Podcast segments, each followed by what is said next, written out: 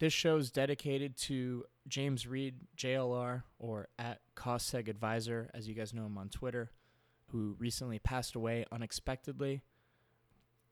Our thoughts and prayers are with his friends and his family, and this show is dedicated to you. Go Knights.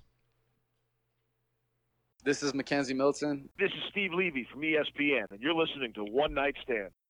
One night stand, hey, c'est condition ça qui t'est passé. Just one night stand, avant toute bagaille t'est commencé. One night stand. This is One Night Stand. Presented by First Watch, the official breakfast and lunch sponsor of One Night Stand. What up, Night Nation? It's USF Hate Week. On today's show, we recap the kind of abysmal 17 14 loss to Navy. We preview the final chapter, at least for now, of the War on I 4. Talk a little bit about everything else that's going on in college football. And as always, Money Moose picks Moose mailbag. Speaking of, I'm here with Money Moo, UCF, welcome the Naval Academy to the Bounce House for Senior Day. And better late than never, Mikey Keene found Javon Baker in the end zone for 26 yards for the first watch, first score.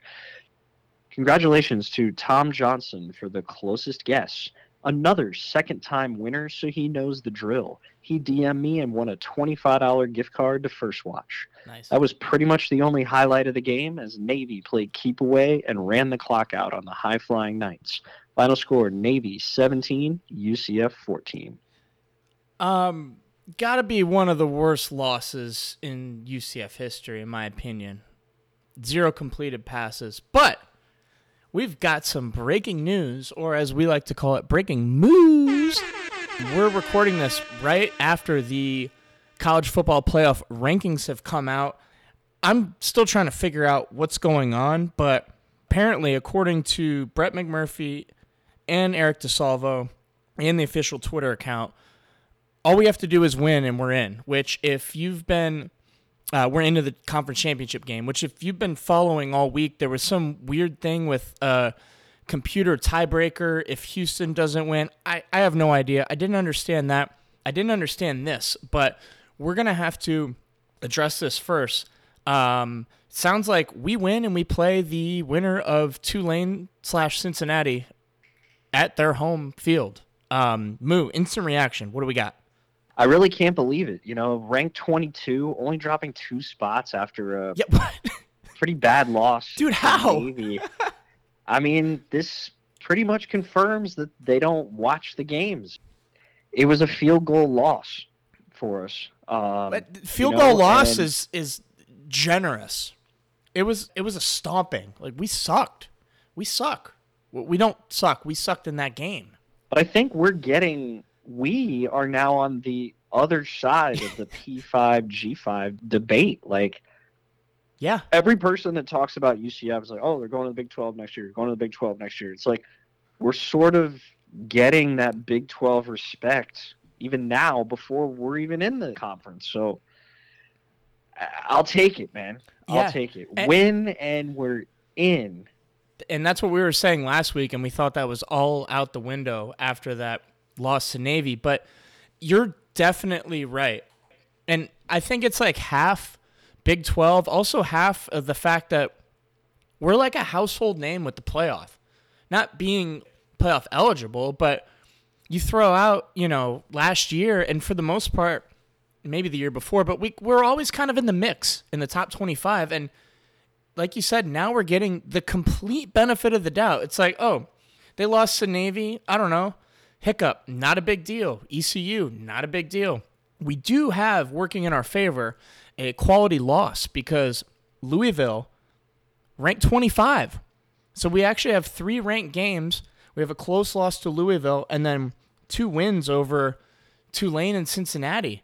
And I don't know. I'd like to think this has something to do with the fact that our AD, Terry Mohajir, he used to sit on the committee. And I don't know, man. I don't think it's crazy to think that maybe, you know, he did someone a favor back in the day, or maybe they just liked him being on the committee and they're like, oh, we'll throw UCF a bone so we don't have to go through the weird tiebreaker thing that was going to happen before we were ranked, which I, I don't understand either. But I, I don't know.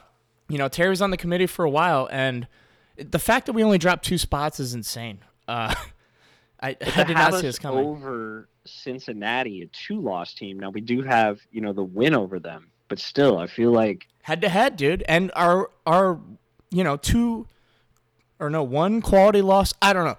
This just confirms. All right, so like everything that keeps us at 22 right now are the reasons we were upset by getting passed by like three lost teams before because some of those three lost teams, you know, back in 17, 18, they'd have like one really good win over like a top 10 team and then just blow a bunch of other games and they just ignore that. They ignore it. And for the first time ever, we're on the other side of that. And it feels great. yeah, it's like the three-loss Mississippi State was always ahead of us. Yeah. Even a couple times when we were undefeated, we like Dude, we would know, we would we would have a bye week and drop like five spots and get passed by a three loss team that lost. Like I don't know, but it's um I don't know. It's a Thanksgiving miracle. Uh, There's no other way to put it. So win and we're in. The key is to win. Thought that was going to be a lot easier to do this past week against Navy. Look, the first drive, Navy kind of came out and just did the you know three yard, four yard game. Had a big run. Their running back was a tank, man. Fofana. Haas. Like Yeah, and we we gave up. So I was in the Bahamas, and you know, trying to watch from my phone, but there was like no service, and uh, also my phone got wet, so it wasn't wasn't working that well. If you're ever on a boat with me, don't put me in charge of the ropes or the docks or anything like that, because I'll just like get stuck in no man's land and fall in. But I'm trying to watch it from my phone, and I'm like, all right, we give up the signature first drive touchdown, and I'm like, all right, we're good, we got this, and then. I don't know. We just didn't do anything in the entire first half, um, or really the whole game. Um, so we'll talk about the first half first. You know, they they go down, score. Um, I don't really know what we were doing um, at all. Well, really, the whole game, but Well, we weren't running the ball effectively. Uh, I thought, you know, Harvey did a good job in the first half, but then second half they like went away from running with him. we were Um, we were playing like we were down three touchdowns or something like that. Like having to. It was a lot. It was a lot of. It was a lot of JRP throws, which we didn't need. We needed some JRP runs. runs. Like he two carries. That is a sin. Look, you can like one quarterback or the other, but if JRP's in the game, he needs to be running the ball, especially if he's not throwing the ball well, which he wasn't. Although Harvey did have that one drop that was kind of bad, but I feel like he has kind of one of those every game. And I love the guy to death. I think he's the best running back on our team, but I don't know. It- like if it ain't working, just go back to just you know ground and pound. I, I don't know, man. I this loss is on Gus in my opinion. But no, I just think that you know Gus he he claims that JRP was injured, kind of dinged up over at halftime. Although the fans in the stadium would have something else to say about that. Booed off the field at halftime with six points. Uh, sort of warranted for me. You know, this is a high flying team. Navy has a terrible defense. They they gave up, you know, they've given up 30 plus in like five games. we were at home. The So crowd, bad. I was very surprised at the crowd. Crowd was pretty decent for 11 a.m. Uh, it's usually not great for a noon, so I thought it was going to be even worse for 11 a.m. Especially for a yeah, there was a like a yeah. not ranked opponent, you know. obviously, you know, the students, I get it. Uh, but usually they show up. So I'm not blaming anyone for that. So then Keene comes out and the crowd just erupts for the second for the second half. Keene in there and I'm telling you, he just was like Dan freaking Marino the first drive, Wait, three for three, No champ, 79 no yards. championships for Marino though. three for three, 79 yards and a touchdown, and the stadium was just going absolutely nuts. And then Well, After and, that, I- and and then all right. So again, I'm following from my phone. I know what's going on. I think you text me in the group chat, and you're like, "All right, Mikey's back in." Three seconds later, I get an ESPN thing says, you know, Mikey Keene, um, 28 yard pass to Javon Baker for a touchdown. I'm like, all right, we're fine. Mikey came in. We can run the offense. We're competent. We're back. So then I kind of stopped paying attention for a while, and now I'll let you take over from where, where you were, you know, talking about before. So yeah, I mean, one of Mikey's biggest weaknesses is evading the rush, and they were only sending three, four guys, and he just can't get away from anything, man. He, he can't, and was this is the- why. Was it the O line though, a little bit, or I mean, a little bit. I don't think they were running any like zero blitzes on him, but it just seemed like there was guys coming untouched, and this dude cannot. I- mean, this is his biggest weakness. It's the, they basically for me, it's the only reason why he's not the starting quarterback is because he can't evade anything. yeah? He can't evade anything. And JRP, you know, that's one of his strengths is is evading the rush. But you put them together somehow, and they're one of the best quarterbacks alive. I don't know, but it's It you know that work. that's why it's such it's so 50-50 and it's so hard um, to choose between the two. And, and the people that were all over the Keene hype wagon, like he's clearly number one, he's clearly number one. This Unfortunately, he's not. Like we have two really good guys that have some really big weaknesses, or one really big weakness. Um, each. Um, each, yeah, yeah. No, this this was Mikey's first bad game, and I think it brought, like you said, the agenda. the The agenda is what he calls like the Mikey Keene people. This brought the agenda back to earth, but we do have a third quarterback. I'm just spitballing here. I don't know anything. What if we gave Not Tommy? for this year. What do you, what what do we have to lose? We need like a big splash. We have everything to lose. What are you talking about? All we have to do is beat a team that were three touchdown favorites. Okay, and we were also three touchdown favorites last year, and they were four yards away from beating us. Won't happen again. Their home stadium, Says McGuss. the finale.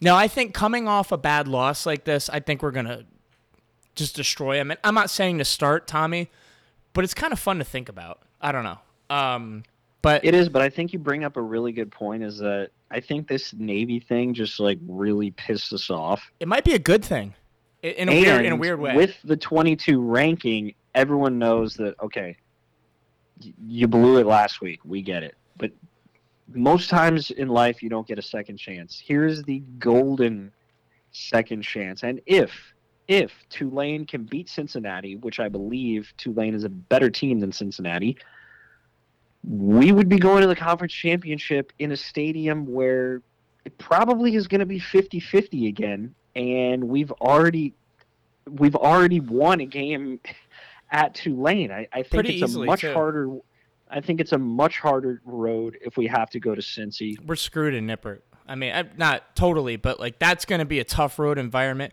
Tulane won't be. What's funny, you can be my witness. I was texting around noon today. I was just looking at flights. I'm like, you know what? I'm going to book one to New Orleans. I'm going to book one to Cincinnati just in case, you know, all the chaos and the computer stuff happens. I already have my flight. I booked the Tulane one and then, I don't know, I got distracted. Didn't book the Cincinnati, but I'm with you. Tulane's an environment that we can go in and win. We might even have like a home field advantage. I don't even know if they know how to cheer there. Um, that's definitely the the better outcome, and I think that was the easier win for us. Um, I know I said at the beginning of the show that this loss was one of the worst losses in UCF history, but when you're talking about second chances, I have to ask the question was this one of the best losses in UCF history? People, you know, revisionist history. If we go on and win and then win again, um, maybe it was a good thing because we were coming into Navy. We forgot about ECU. We wrote that off due to the um, the sign stealing thing. We forgot about Louisville because that was close and it was earlier in the season, which losing early in the season is the best time to lose because everyone forgot about it. Um, Yeah, I, I don't know. It just um, or is it we got caught looking ahead again? that that's what I, no, that- ECU we got caught looking ahead that- at Cincinnati. That's what I think happened, dude. We were not taking this Navy game seriously, myself included. I um I kept betting on UCF like the last few weeks, and I just kept doubling down, and I like tripled down on Navy. so I got caught with it too, although I don't have terrible. control over what happens on the field, but it might have been a good thing because we got a wake up call. We didn't even think we'd have this good of a second chance. We thought we would, you know, have to beat USF and then like a bunch of other crap to happen in the Kali Matrix and a bunch of stuff. Instead, again, we control our own destiny. And I'll tell you what, I don't want to be one of these players in practice this week. This is probably a rough practice week, uh, it, and it should be. I mean, it's not all on the players. Like I said before, I blame it on Gus, but at the same time, like I think these guys are going to be more ready than ever to just beat the crap out of USF. And again, the final chapter for now of the war on I four. Yeah, and I mean, look at what happened. You know, when we looked past ECU, lost. We're what thinking- happened in the three? What happened in the three games after? We, we were thinking of was it Cincy? I can't remember the schedule. Cincy. Oh yeah, oh yeah, dude. We're, we're talking about college game day. We're talking about college game day for ECU. and then we go on a three-game tear. Prob- the by far the best three-game games in a row for us this year. two rank wins and a tough road win against Memphis. You're right. And now we have three games left. If we win, I'll tell you what. USF Conference Championship Bowl. If we go on another three-game tear, Dude, we could play a, a two game tear, and we could very easily play Alabama or Tennessee in the Cotton Bowl, which is crazy. We're not getting ahead of ourselves. We're not players. We're not coaches. We can talk about this. But I'll tell you what, man, this has been a fun season. And that's easy to say now that we have control over our own destiny again. Um, it's been fun. It's, you know, being like the six and six team or whatever is not fun, but this has been a fun way to get to where we are. And uh, we just got to enjoy it because you know the last couple seasons haven't been this way. We were pretty much out of anything fun like halfway through the season. You know uh, last year the gators were a great consolation prize but that was just lucky about the bowl matchup. And uh, here we are and you know the best part is is we get a chance to win i think this will be our fifth straight win at raymond james including two bowl games and then two USF games. Yeah, it has a chance to be our fifth straight win at Ray J, and we'll close, you know, the final chapter on the War on I four. it's fun. It it's pa- it's painful, but it's fun. All right, last little bit about Navy. 84 rushing yards on the season. Season low for the for the Knights. telling you, you got away you got away from the run, which we didn't have to because we weren't ever down two scores. Um, like I said, in the it, game. it, it felt watching the game flow. It felt like we were down three touchdowns, and like there were a Yeah. couple drives where he just went pass, pass, pass. I'm like, dude, let's stick to what we're good at. And, you know, another thing too, a lot of people blame the defense, and they're like, you know, we just couldn't get a stop. I mean, I know Navy four for four on fourth down. You might want to stop them on one of those, and the game goes different. But at the same time, you know, a, a lot of people were talking about how you know they were just bleeding the clock. In the second half, the defense absolutely locked down. They didn't let up any points. Is that right? Yeah, it was four. no, they let it was one field goal. All right, they didn't let up The strip sack of Keene leading to a field field Yeah, goal. so, that, that that's was not even- winner. That's not even the defense's fault, really. Um, you know, they didn't give up any touchdowns, and they held Navy. Every possession for Navy in the second half was under two minutes and 15 seconds. For a team that does not throw the ball, that's pretty dang good.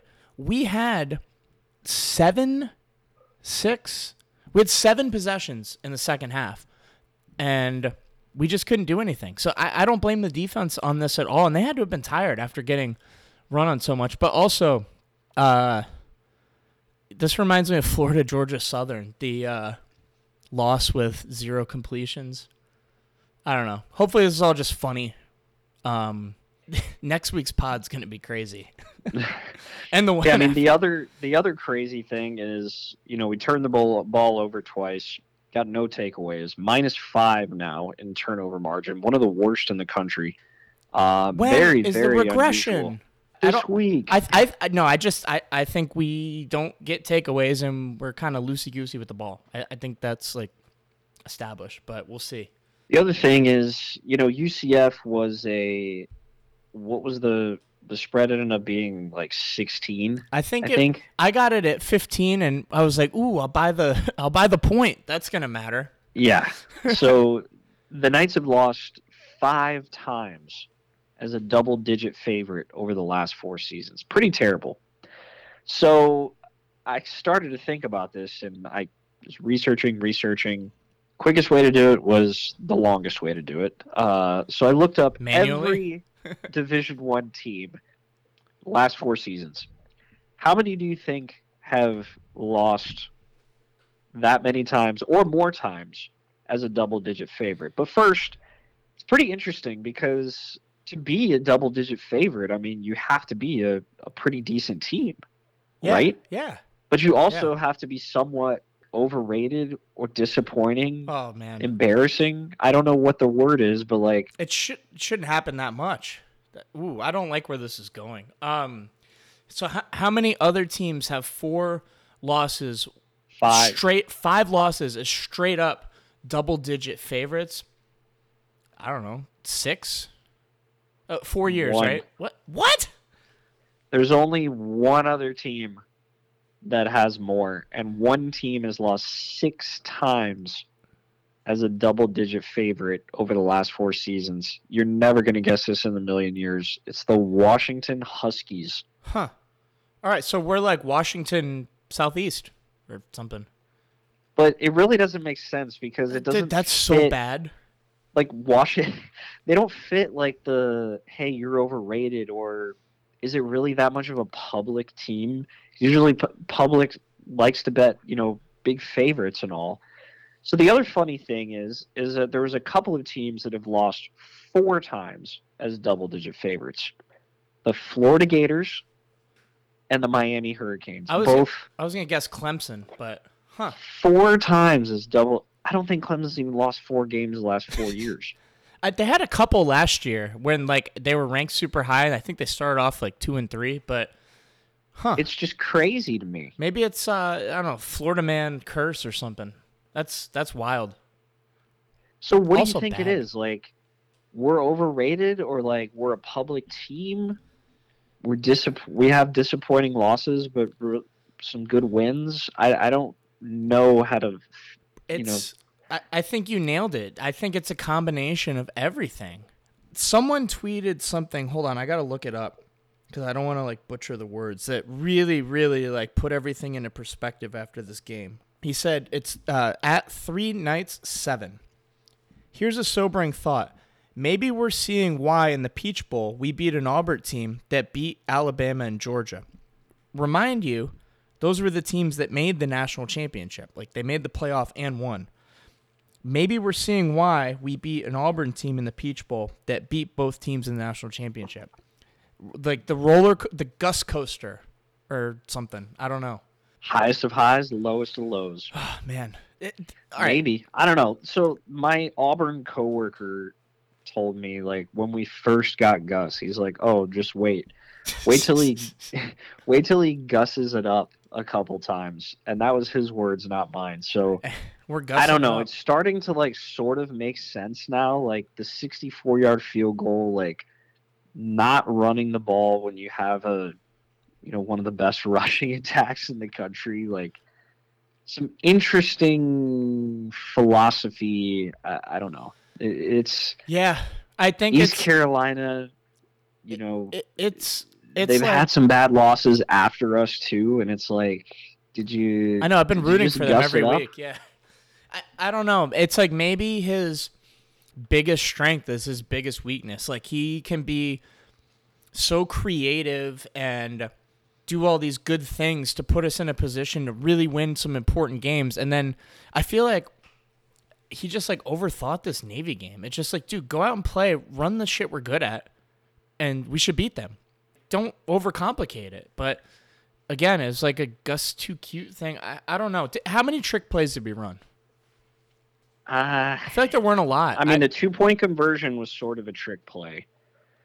So that that's something that I- I've always talked about is like getting JRP out wide and then doing like a little reverse kind of shitty run, shitty throw thing. And the throw, yeah, it wasn't great, but uh, you know, it, it was caught and and it made it a field goal game. So eh, I don't really think there was any other, maybe one other. We didn't need it though. We needed to run the damn ball straight up the middle. RJ. Harvey, even Bowser had some good runs, you know, up the middle. The holes were there. It just seemed like, and I told you this earlier. Here was what happened. Uh, it seems like every series: first down, run two yards with Bowser. Second down, incomplete. Third down, maybe a sack. Like that was just seems like every time we got some momentum going after a big first down or something, that was how the next series went. And, and I don't know if you you know Squints always says the pass the ball on first down, but it's you just I can't see how you could get away from the hot hand of Harvey. I agree. So actually, only on the last um, the last drive is the only time where we ran the ball twice on. Actually, it was once. No, it was twice on first down with Bowser and, and didn't get anything. But besides that, we've got sack, Bowser run for nine, incomplete, incomplete. So it actually incomplete. Yeah. So honestly, we we threw the ball a lot on first down. It probably just felt like it because when we started to feel the game slipping away, there were two times, three times we ran the ball on first down. One was- one was for nine yards, the other two were for nothing. But besides that, we were trying to throw it. Just Mikey couldn't do anything. And actually, Bowser had one of his best games, uh, yards per carry wise. But I'm with you. We we got to get the ball to RJ or I don't know. You know what? It's in the past. Let's just go to the Win next. and we're in. Let's go. Um, and oh, one thing real quick. Gus had a press like the Monday presser or Sunday or whatever they do. Um, someone asked him about JRP and they're like, yeah, he, he was hurt um, coming into the game. So it's like, why did he play? Or, and we're talking about his shoulder. If he was hurt and he was playing, why didn't we just do like just a run based offense? Instead, he threw it a bajillion times. He only had two carries. Like if, if the dude can't throw, then don't make him throw.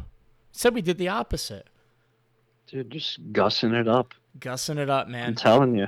Gussing it up. Um All right. I say you got anything else your Navy or we're go we're moving on to, nope. Like to like the you, game this like, week. like you've said, uh win and we're in. Let's move on to USF Hate Week.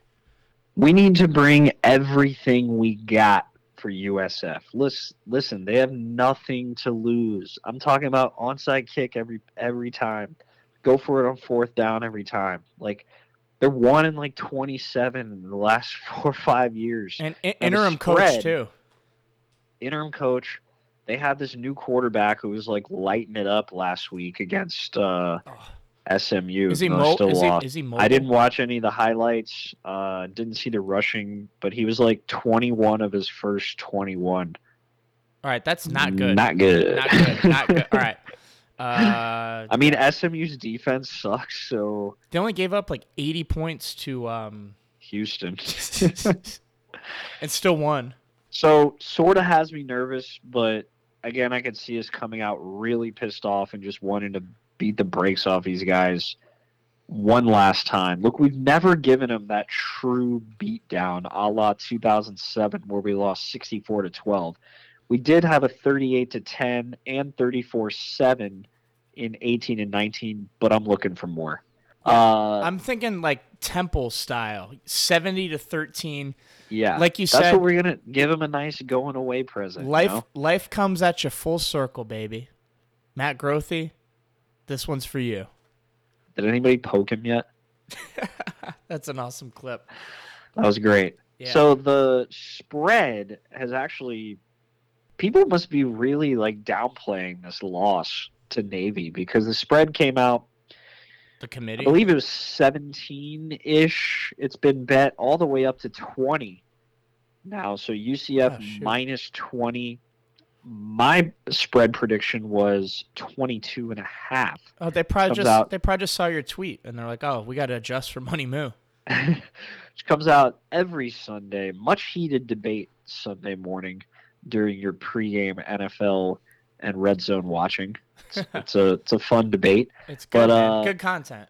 it's minus 22 and a half is what I was saying. So now bet down to 20. So again, this is a no bet for me. No bet. Um, saved you some money and your house in the Navy game. Kind of told you that uh, it was one to stay away from and ended up being right on that one. So uh, yeah, what do you what do you think? I'm still gonna bet it. Um, I mean, Duh. I, I'm, I'll I'll be there at the game. You know, front row, 50 yard line. Bought the tickets a while ago without thinking. I, when I bought the tickets, I didn't think this was this game was gonna mean anything because I think it was right after ECU, and I was just like, oh, we got no chance at nothing. Like we're we're probably gonna lose to either Cincy or Tulane, and that'll be the season. Instead, we lose to the worst team remaining on our schedule. Not Cincy, not Memphis, not Tulane, but Navy. And uh, I don't know. I'm definitely excited. I think this could go one of two ways.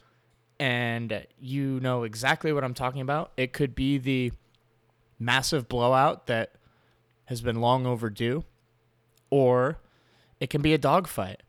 I honestly think I think they're gonna just like empty the tank in the first quarter, and if we can survive that, that guarantee. All right, if there's a bet on USF like first possession touchdown, I would say take that because we've given it up to every team this year.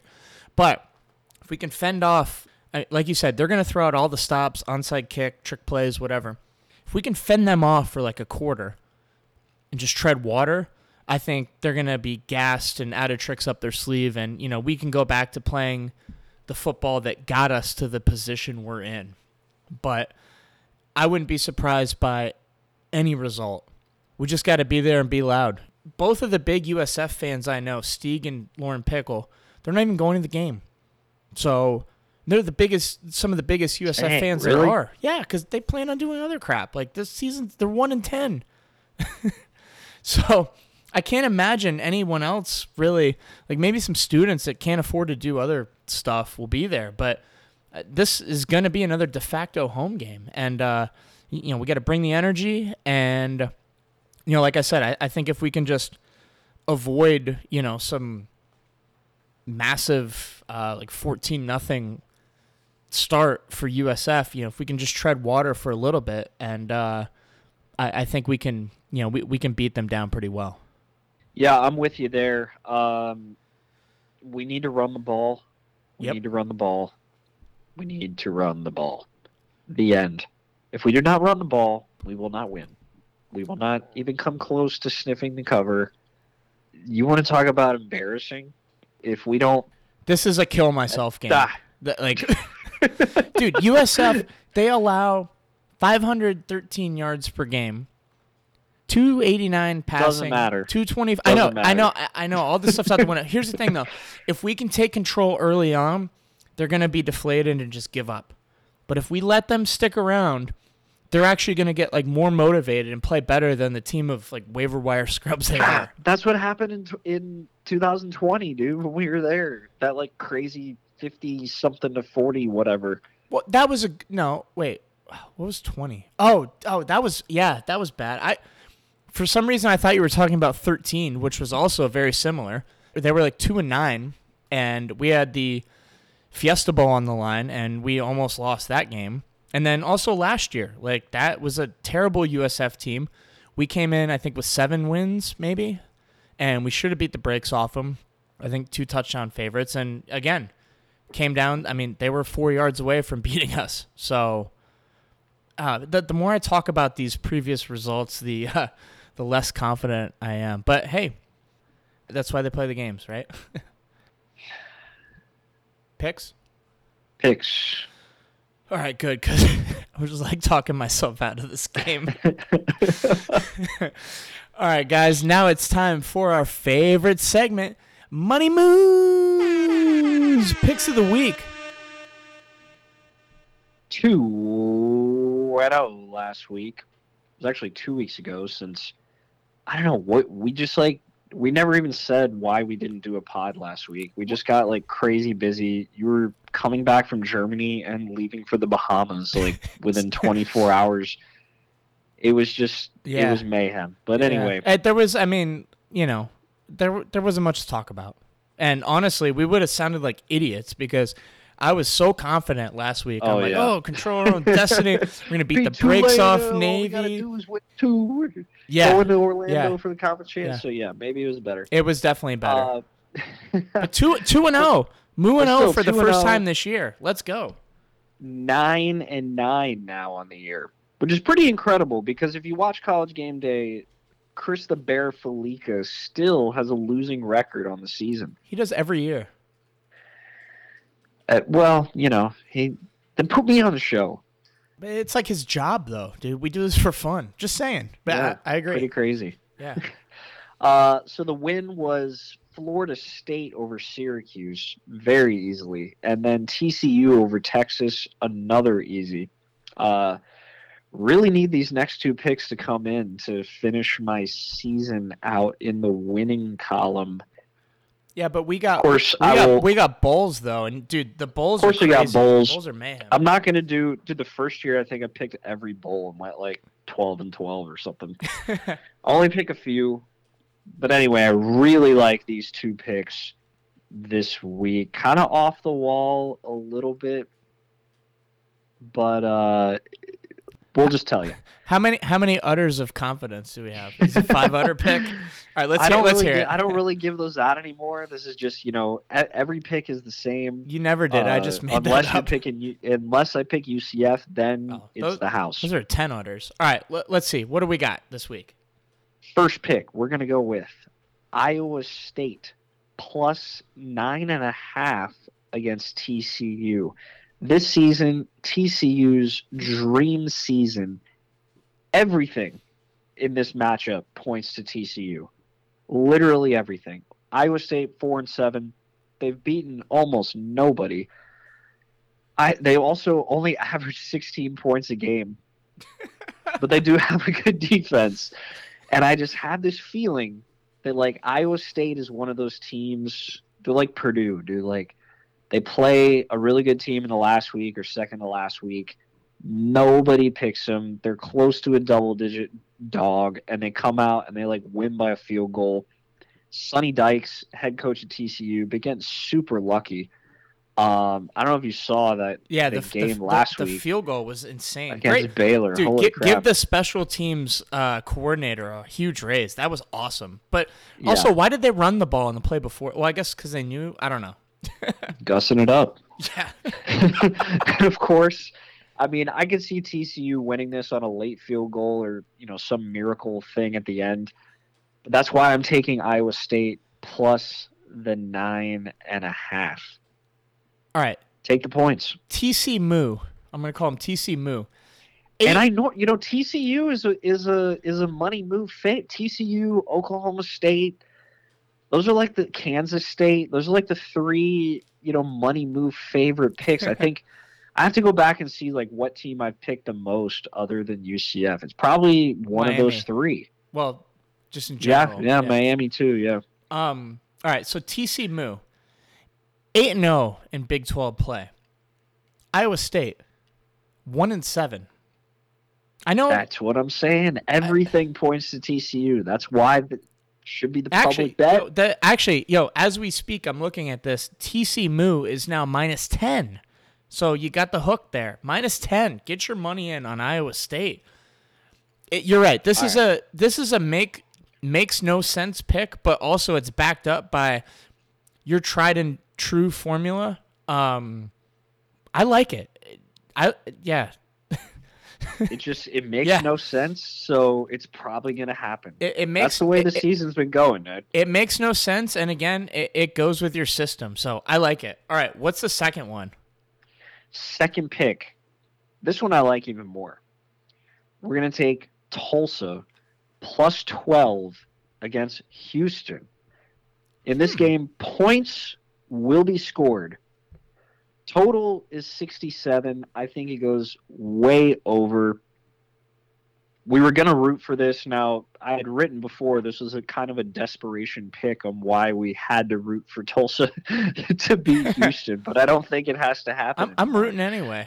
I- Look, Tulsa, they're a four win team, but if you look at their four wins, they haven't upset anyone yet. Jacksonville State, Northern Illinois, Temple, and USF. Like Tulsa is the ultimate upset team So why are you picking And- them?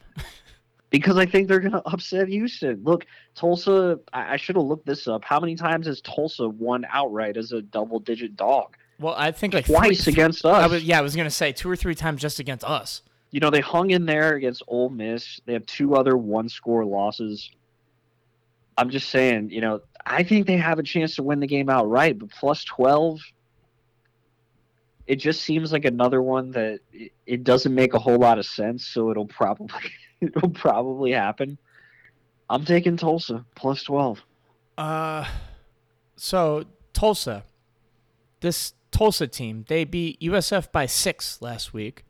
They Yep. beat Temple by eleven, and Yep. you're saying they have an outright chance. That's just Tulsa, man. I mean, It is just Tulsa. I mean, they're not playing us though, but it, it's just one of those things. It, right. it makes no sense. This is college football this year. It- Should we it- have lost to Navy? Should we have lost to East Carolina by three touchdowns? No. three touchdowns just makes that sting even more. Were we good enough to beat Tulane on the road, Memphis on the road, Yes, we're, Cincinnati we're really good. 3 We're- in a row we're not after what bad. you just saw on the field last week? We're- We're like I said, we're, Maybe it doesn't make sense. We're really good when we're not bad. All right. I'm trying to look up right now um, a Tulsa Iowa State parlay. I can't even get a Tulsa line. That's how much no one cares about them. Um, hold on. oh well, Iowa State Tulsa moneyline parlay. Yeah, it's not on. All right, here we go. Tulsa plus 315. Iowa State Probably like two seventy then. plus ooh, nice 285. All right. And we parlay these bad boys. A little 100 to win 1497. Let's go. Sounds like a plan. I'll, I'll put 500 on it. Let's go. Well, I mean, ah, yeah. Dude, Bet at your own risk. But those are my picks. I just hit submit. uh, and I'll, here's here's the thing though. I'll take them both outright for like 200 bucks and if either one wins straight up then it covers the stupid parlay. But if the parlay hits 500 to win 7500. Sounds like a free Cotton Bowl trip, and then some. All right, Basically free. making money. All right, let's recap the picks. We're gonna take Iowa State plus nine and a half and Tulsa plus twelve.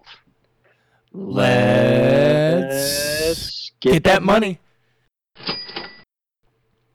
All right, last up we've got Moo's mailbag. Thank you guys for your submissions as always. If you want to submit a question, follow us on Twitter at UCF underscore problems. I put out the tweet usually Monday or Tuesday, so just you know turn the notifications on, the little bell thingy in the top right. And also while you're doing that, follow Moo at Money Moo UCF. All right. First one's from Dr. Swagatha. Question for Moo, Moo in all caps. Based on this year's performance of UCF and the Big 12 using your system to set betting lines, could you predict which Big 12 teams we would be the favorite playing, if any? Excellent, excellent question. Great here. question. So, started looking, and it's the Big Twelve overall. I mean, this is a pretty damn good conference here. Uh, when you have Oklahoma sitting at like three and five um, in conference play, it's it's gonna be a rough. It's gonna be rough. Eh, You know, nobody nobody thought that we were gonna just come into the Big Twelve and just run the table. Um, it, from top to bottom, you know, this is a this is a Power Five conference, and uh, even the, you know the last place team, well, Iowa State sitting there. I picked them to do the upset this week over TCU. Can we do, real, Um, real quick, could we do a couple projected betting lines? Sure, sure. So I have a couple of those ready. The biggest underdog we would be to right now, and these all have to be neutral field because I don't really know how we're going to react in Big 12 environment, like week in and week out, you know, um, with their games. At least in our conference now, you know, Wait, you know that Tulane is not the same as Cincy or it's, it's not, Memphis it's or not the same East as playing at Temple. Exactly. So everything is neutral field, but right now, you know, if we were to play like for instance Texas right now on a neutral field, I have us as a 10 point underdog Ooh. against Texas. And Texas is, you know, they're a four loss team. They're frisky though, but yeah, that's that's what you get with the Big Twelve. Do you have uh, Iowa State at the bottom? Iowa State's actually not at the bottom. It's actually West Virginia. West Virginia uh, in the power ranks right now, we would be a seven point favorite. So all right, all right. everything is within you know texas is the only team that we would be a double digit dog to everyone else is basically a one score game either way so you know uh, with recruitment and um, i think the the p5 g5 bias is going to change it's going to be crazy to see like and we're already seeing it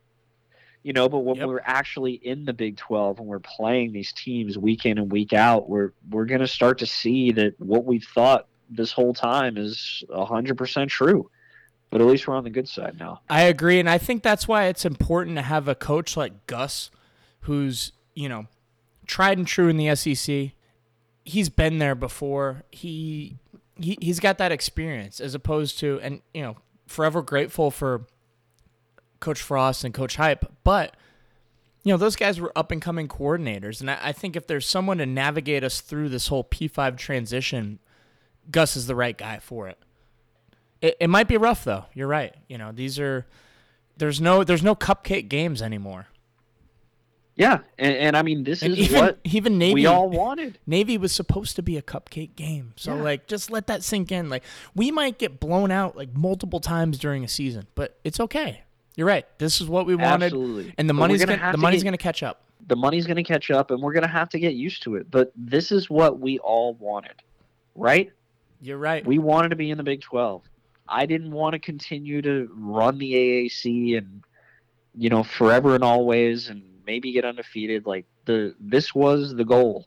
The goal was to get here and we accomplished. So yep. the next goal is to win a Big 12 championship. But you know next goal is to make the playoff. The next goal is to win a national championship. Like Exactly. And you know, we'll get there definitely. Um I kept saying like this is the final chapter in the war on I-4, but you bring up a good point. This is our final chance to get an AAC championship and how awesome would it be to start our journey in this conference with a conference championship when we were like complete underdogs and also to end it and just be like, "Hey, like yeah, we ran this shit for 10 years or however long it was." All right, next question is from Golden Knight 2. Would you consider the loss to Navy in your top 5 worst home losses? Yeah, I mean, I, I talked about this earlier. This might be one of the worst losses overall in UCF history with how much was at stake.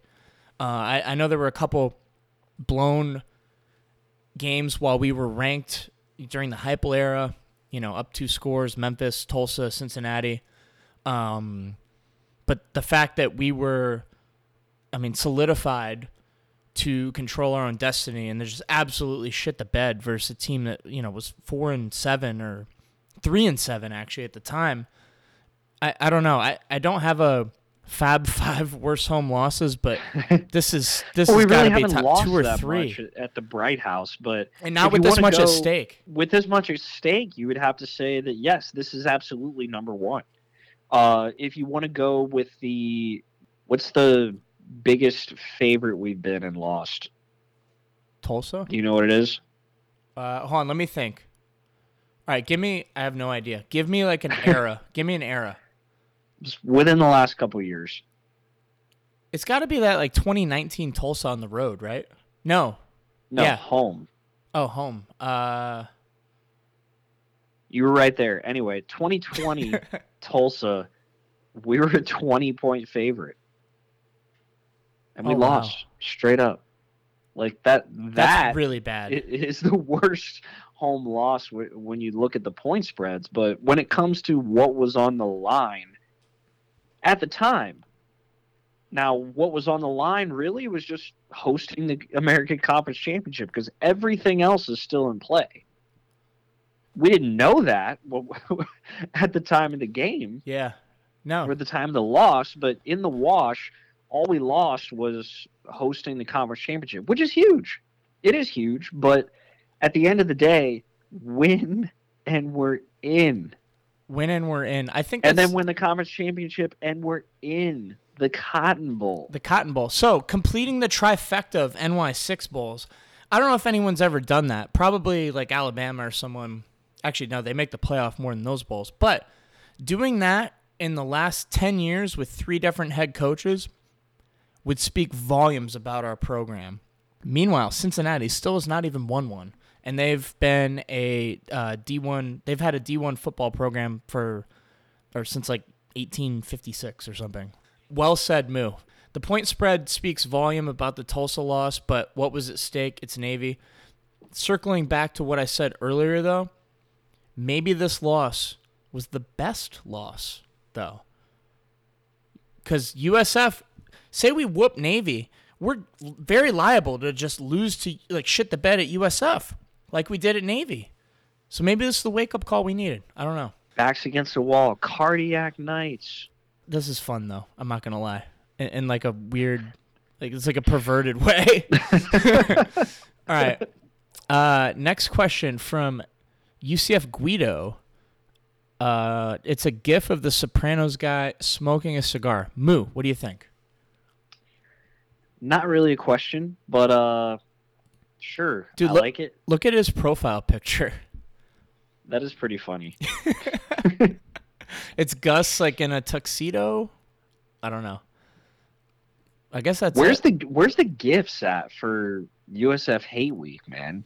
I I, well. I haven't oh, really shit. seen. I've seen a couple, but like, I mean, dude, and we've I where's the meme kings I com- can't coming well, out of the woodwork? Like, I don't know if you're doing this on purpose to like throw me a softball to lead into something, but I feel awful. I, obviously, we missed last week, but rest in peace to, to JLR, James L. Reed, um, the gift king of the UCF Twitter mafia. I mean, if there was anyone from any conference or any fan base that was talking bad about UCF, he would come with these like custom gifts. Um, some some awesome ones. I, I don't think the guy ever got off Twitter, and uh, unfortunately, he passed away unexpectedly um, about a week ago, and uh, just feel awful for his his friends and family. But I think you know it, if there's I don't know not not a silver lining, but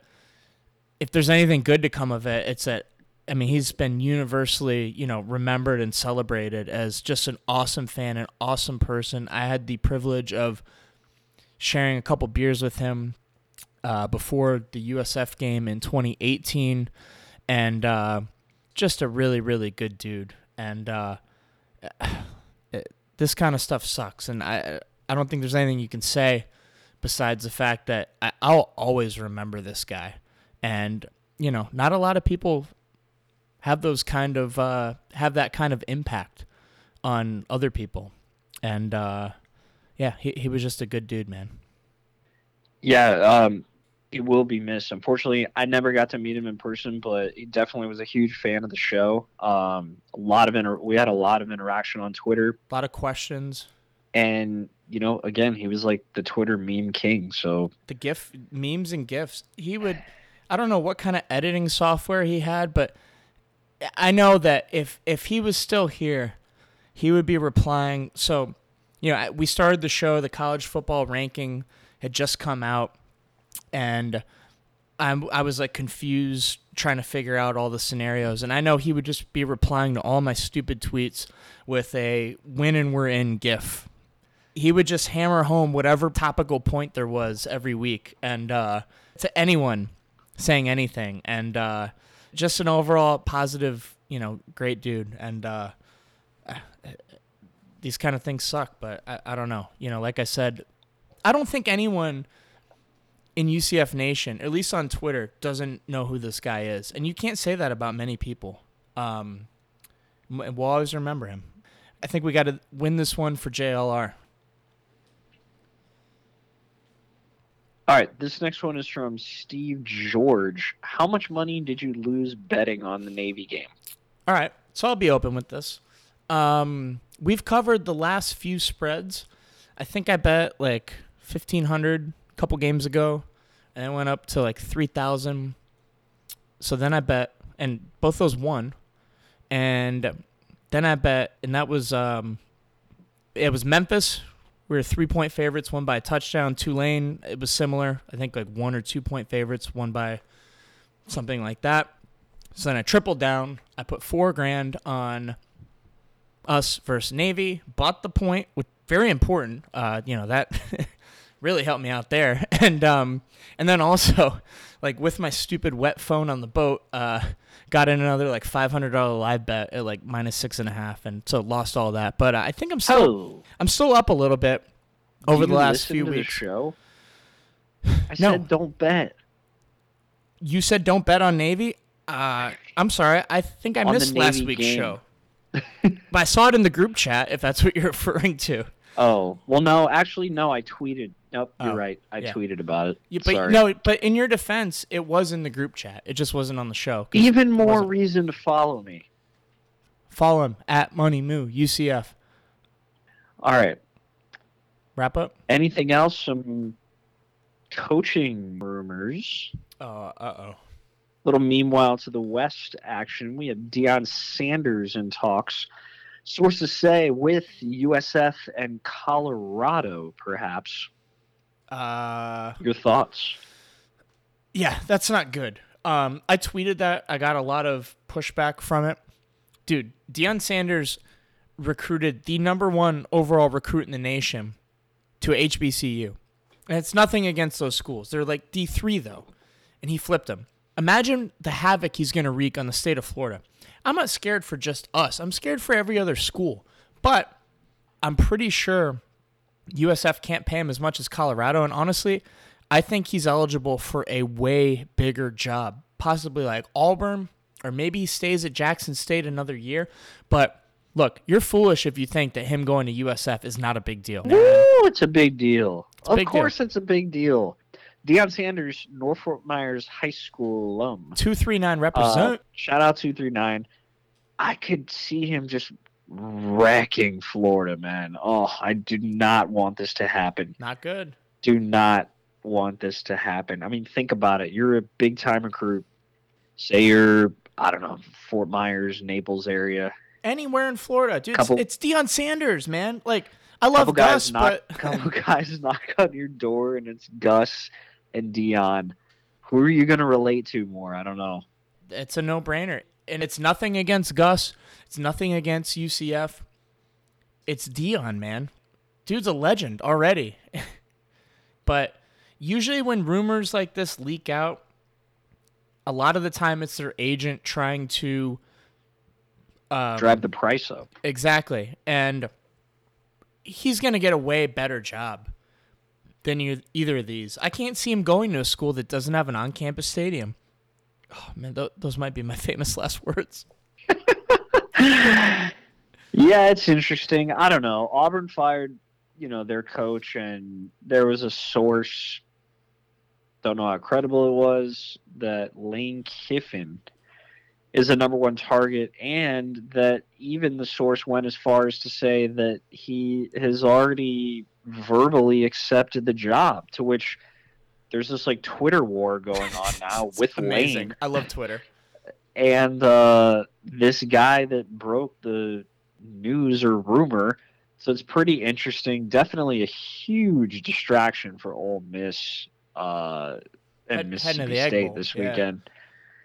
Um, No, but so- I don't know. Like, The um, so the the reporter that reported it, he said rumors, blah blah blah. Lane Kiffin probably going to Auburn. Lane Kiffin copied and pasted it into like a notes app thing, and in essence plugged the reporter's name into the same tweet, and his news station where Auburn was and was like, "Oh, rumor has it that like Doofus McGee is leaving whatever news station and going to his he found his rival news station and uh, tweeted that right back at him. And I think that's pretty hilarious. I don't think you do that if you're actually going to Auburn, but I mean Lane Kiffin is the biggest wild card. Um, I don't know. It, just one of those. It's like man, 2020 is wild. Then the other the other crazy thing was is that immediately when Lane Kiffin, you know, the rumors of Lane Kiffin going to Auburn, all of a sudden the Ole Miss job opens up, and it's like somebody posts a picture of Gus in an Ole Miss No. sweater vest and a visor. It's like, how, how? I, Gus ain't going nowhere. Especially, all right. I, So, I don't think he is either. especially after the Navy just- game, like you said, gussing it up. If there was any chance of him leaving, he just gussed it up for himself. I, I mean, I don't think he's going to leave. But look, so my boss is an Ole Miss alum, huge fan, and uh, I talked to him about it this morning, and he was like, "Look, you know, the Ole Miss faithful, like, they know that they're not going to ever win a national title. Think about it." Uh, they could go on a run, but they're not going to be like a, a wagon. Right. So they're they're fine with ten win seasons. They're fine with like maybe getting to a Sugar Bowl, Cotton Bowl every now and then. You know, sniffing like being in the SEC West hunt to like make it to the SEC championship, and like Lane gives them that. But I, I don't really see. I mean, You know, he- he's like the king of- too, though. I don't think they want to get rid of him, though. I think it's if he wants to get a bigger job, which is if it's not Auburn, it's going to happen eventually. Right, but he's the king of Ole Miss. How much does he make now? Probably four ish. Yeah, but what Dude, if when you get up to that, offers 15 at him? no. I mean, dude, I think the, the offer is going to be ten. the, all right, that's still double and a half. when you get up to that level, at least for me, of course I've never been at that level, but like, what's really the big difference between four and ten million? Six million. Obviously, it's two and a half. Yeah, I understand that, but No, like, what do you just get a little bit bigger house, a little bit bigger, dude, it's it's better it's, car? Like, it's it's not the money, dude. And you you got to think how these coaches are wired. They work seven days a week. They want the glory. They want to win the national championship. And you really, honestly, only have a chance at doing that on a consistent basis at like I don't know, eight schools maybe. I was gonna say eight. I was like, hmm, maybe I should say five, not ten. I dude, I went from like four to five. It's eight. It's probably eight. It might, you know, fluctuate from eight to ten, but there's a handful of schools that have the financial support and the tradition to really have a consistent chance as long as you have a head coach. And dude, if you're doing this full time, that's the goal. It's not the money. The goal is to win the natty. It's to be on Nick Saban's level. And I know all these guys are so competitive that that's what they want to do. So it's almost not the money. It's the fact that, you know, I don't know if, I don't even know what big jobs are, are left anymore because I feel like they all got filled last year by, you know, um, Brian Kelly going to LSU and Lincoln Riley USC. I mean, I, UF job is still up for grabs with Napier and you know Miami, but I think if you get an opportunity to leave Ole Miss and get one of those blue chip jobs, you know, top eight, top ten, you got to take it because as a coach, you're like the ultimate competitor. Like you live and breathe football, and it, as much fun as he's having there, I feel like it also probably kind of kills him that he's really never going to stand a fighting chance in the SEC. Like I said, you, you might go on a run or two, but he's never going to compete with LSU, Bama. Maybe he's just going to ride it out there until Saban retires. I But that might, Ole Miss that might be the best play. Ole Miss is, or uh, Auburn isn't blue chip compared to Ole Miss. To me, in my book, they're the same. They're the same. I think they have more They're, money. they're right there, I, but think, they're not there. I think they have a lot more money though. That's why their coach got fired after like 14 games. Their new coach. They have. I, I'm pretty sure they have a lot more money. And I'm kind of branching off into stuff I don't know a ton about because I don't follow the SEC, but I'm pretty sure that's what it is. I think they're kind of like Tennessee, where they've had some inconsistency, but at the end of the day, they've got a lot of money and, you know, winnings kind of expected. I, I don't know. Uh, we could talk about this for forever. Um, all right, so that was Meanwhile to the West. coaching rumors galore. It's that time of year, man. Um, you go to first watch this week? I did not go to first watch this week. First time in a long time, actually. Uh, I just been super busy with work, you know, around the holidays. Um, Big beer sale time.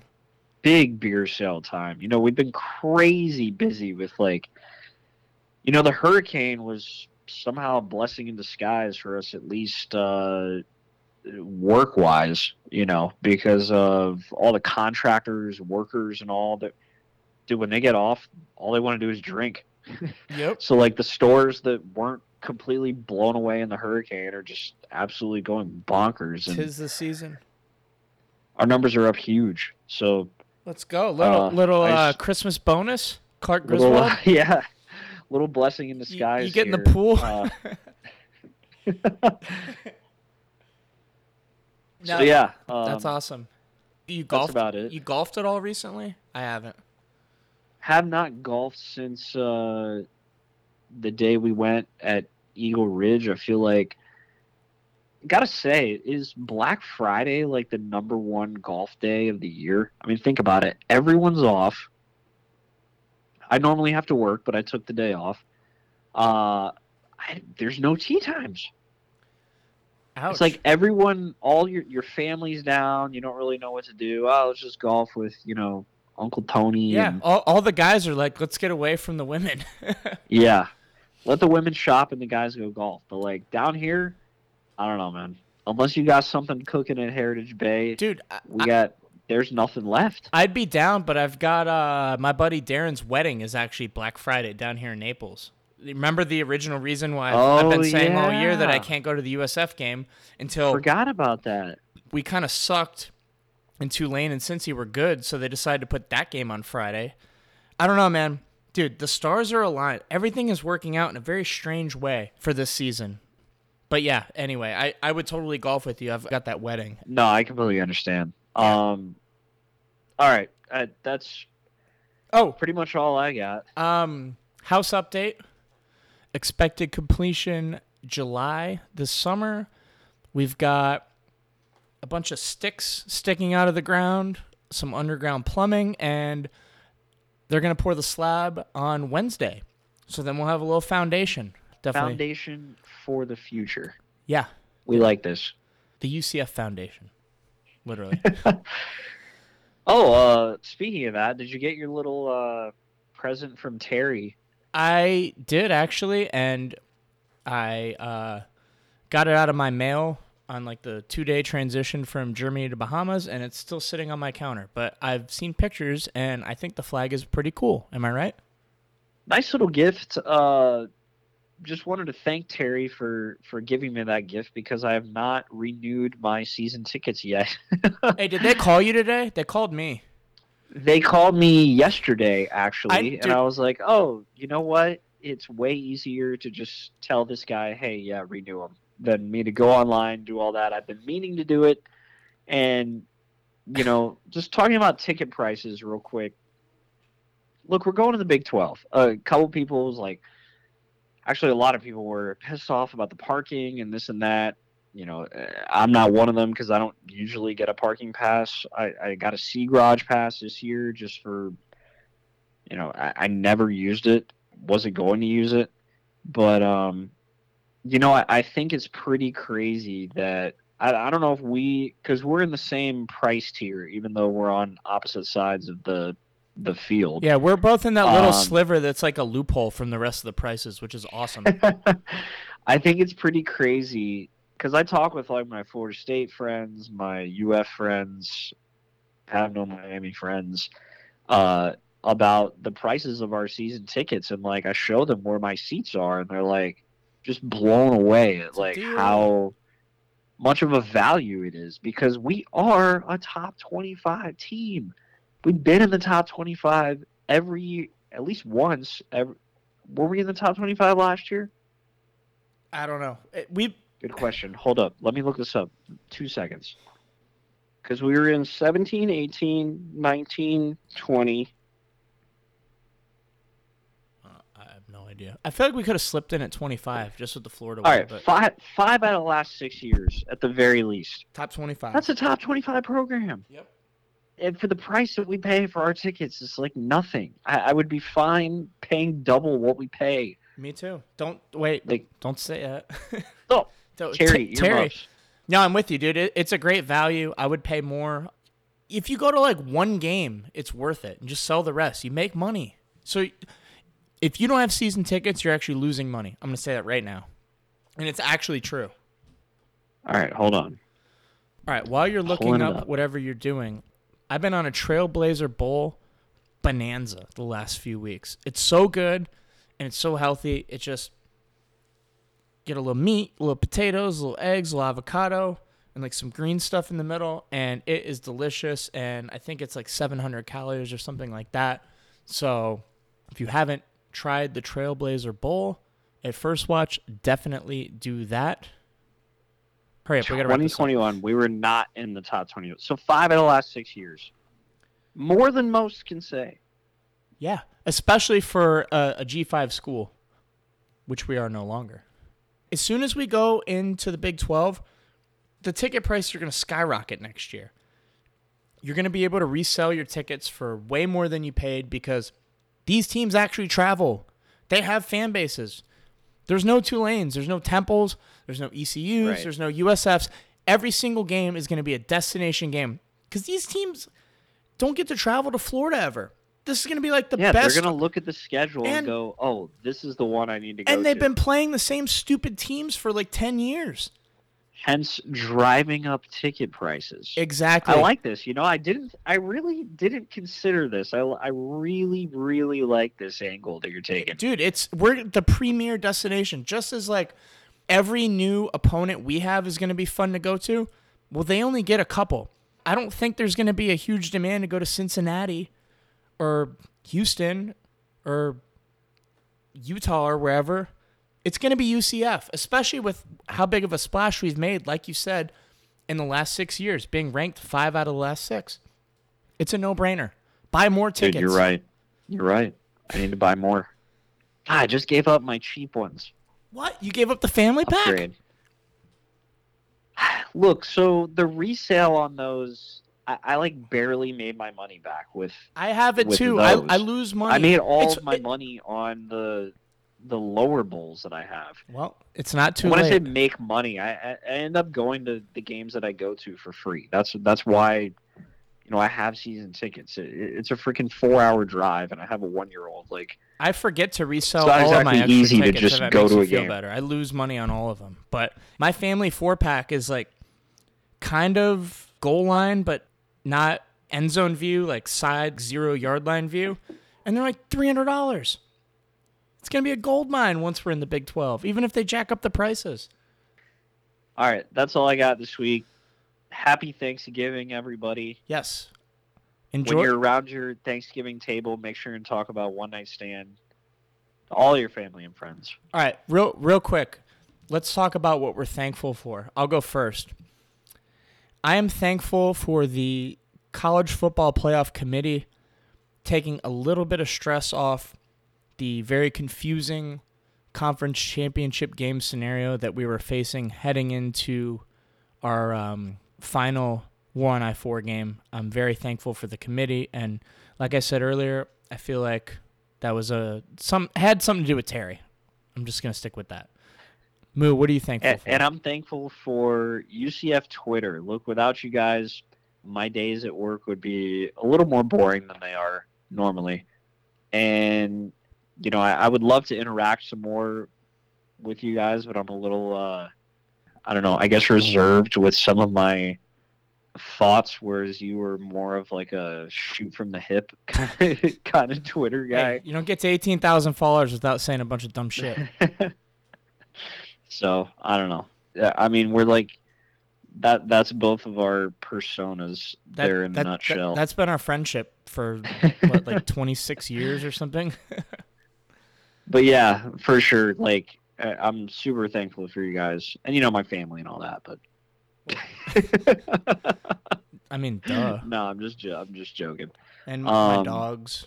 thank you guys for listening. Oh, we're also I'm thankful for you guys for listening. We appreciate it. We wouldn't do this without you. So, uh, you know, thank you. And man, next time we talk to you, it it's gonna be really It's good. gonna be really good Or- or, or really bad.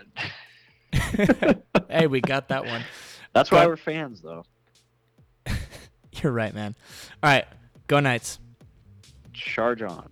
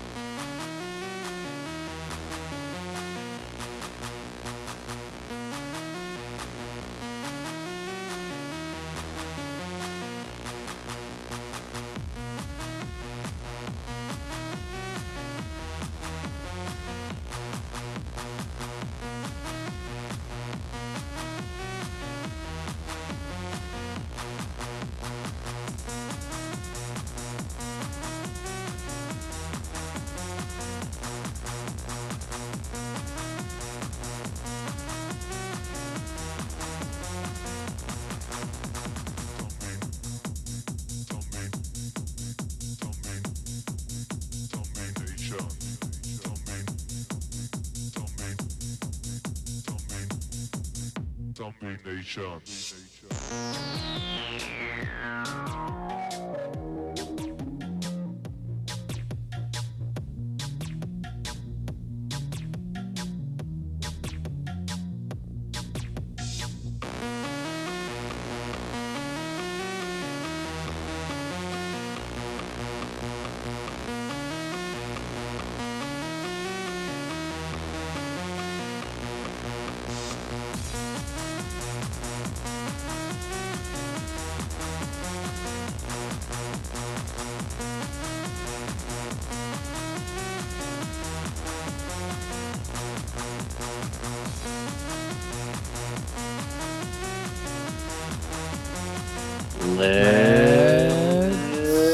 Get, Get that, that money. Might have been one of the worst ones we've ever had. That's on me. Do we need a redo? All right, This isn't live. all right, all right. I'm ready to go. Let's get, Get that, that money. that was worse. what sounded all worse right, to all right. me? I don't know. You Thir- always make, make You like sound good. you held it so long though. All right, one more time. all right, hold on, hold on, hold on. I gotta stop laughing. Three, two, one. Let's get get, that that money. You're saying get that money too quick. All right, All right, let's just do the No. whole thing over All right. again. three, two, one. We're gonna Let- take I. I said the whole thing. I didn't know that meant the recap. All right, all right, just go. We're gonna take Iowa State plus nine and a half versus TCU and Tulsa plus twelve against Houston. Let's get, that money. It was Finally, we didn't have the rhythm of like you recapping the picks, and that kind of threw my timing off. Good call. it's crazy how much the rhythm. We're either like really on, or if one of us messes up at like any point, it's just like everyone starts messing up, like Yeah. back and forth, Well- back and forth. Cause it's like I start thinking about like how I messed up or how it's funny that you did, and then I'm not paying attention, and then it just the whole thing just unravels. But uh, it's fun.